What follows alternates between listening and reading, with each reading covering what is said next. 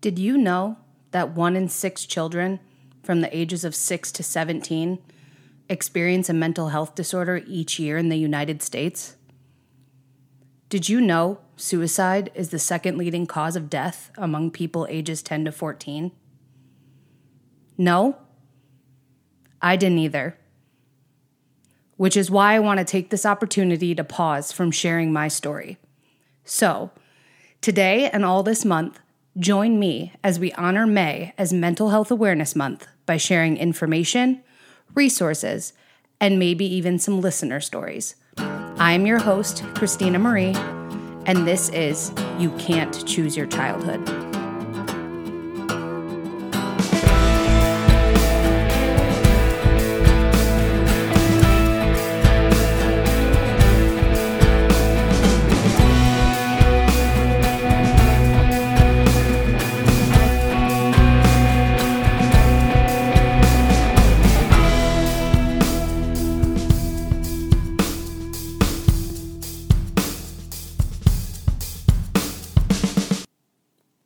Welcome to episode two, where we are going to switch gears just a little bit.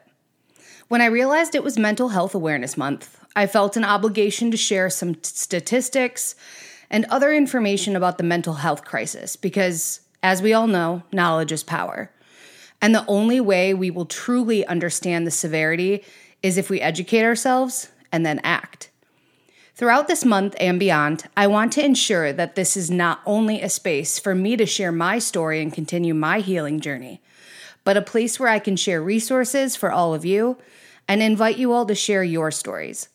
So before I begin, I want to remind you that if you would like to share your story, please email me at you can't choose your childhood pc at gmail.com or direct message me on Instagram at you can't choose your childhood. And don't forget to follow. I would like to put in a little bit of a disclaimer right now. This episode does discuss suicide, so if you are not in a place to listen, I will see you next time. As of 2023, 17% of youth experience a mental health disorder. That is roughly one in every six children. You think that's a frightening statistic? What's even scarier, that's only what's reported. And out of the 17% of youth that reported having a mental health disorder, only 50% received treatment. In articles I read, I continued to see a common theme that children of minority and marginalized groups are at a higher risk of a mental health disorder due to factors completely outside of their control. This means race, socioeconomic status, sexual orientation, physical ability, and more. This to me is obvious, and so I began to question why is this not something that is taught? Why do we not find out about these differences that have put us at a disadvantage and created immense mental health issues until the damage has already been done? Why is it that those who live a more privileged life are not expected to be taught about how others may grow up. I do not know what the answer is, nor do I have a fix. And some of you may be thinking, well, a kid should just be allowed to be a kid and not have to worry about all of that. But the reality is, many of us listening to this podcast right now are the ones who suffered traumatic and debilitating mental health issues because of it a lot of us found ourselves blaming ourselves for the very things that we have no control over. I only have one parent because my dad didn't want me. I don't get to play sports because my mom doesn't love me. I don't get to go go to camp this year because I'm not cool enough. And the list goes on. I want to share a personal story that was really eye-opening relating to this topic of different family dynamics and social environments and how it even impacted an adult experience. So let me set the stage for you. Uh, I was about 21, 22. Uh, it was in a classroom of over 20 people uh, studying a trade. And we had been in the program for about six months. So, five days a week, eight hours a day. I would think as likely you would that we knew each other pretty well and we felt pretty comfortable with the group. Uh, this morning in class, our educator wanted to do a icebreaker. And so we sat in a circle and she asked us the question What is one thing about your past that you would change if you could? And depending on who you are, this could be a fairly deep question. Um, for me, uh, I went straight to my unhealed trauma. Didn't know that that was what it was at the time. But uh, and when it became my turn, I said something along the lines of, "I wish that I wouldn't have grown up with a mother that was an addict as a single parent." And I shared some of the struggles briefly that uh, that environment as a child posed um, some challenges. And after I was done talking, someone said, Wait, that really happens? And the room was silent. And then she said, I thought that only happened on Eight Mile, meaning the movie, for those of you who didn't get the reference. And I myself have joked about my mom reminding me of the one and only Kim Basinger in that role uh, because my mom's name is Kim, and there are some similarities. However, this person had never heard me say that joke. Uh, this person was nowhere near close enough to me for me to take that as a lighthearted way to engage in conversation.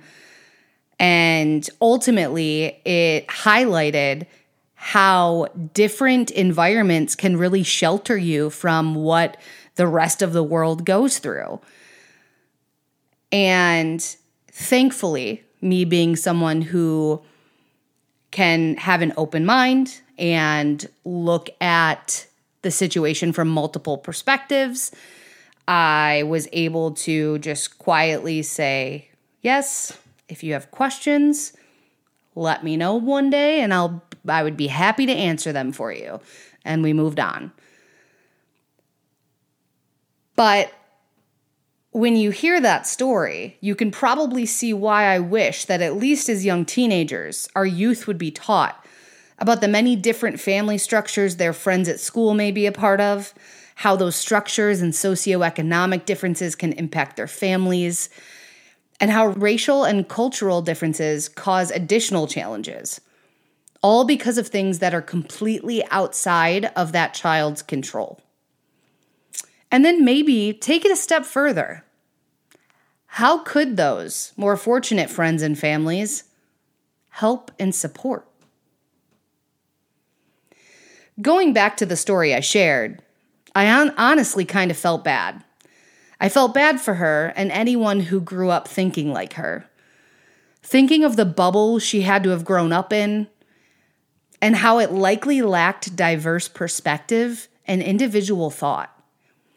As much as growing up with a strong, solid family, money, and a supportive community was likely a very positive experience,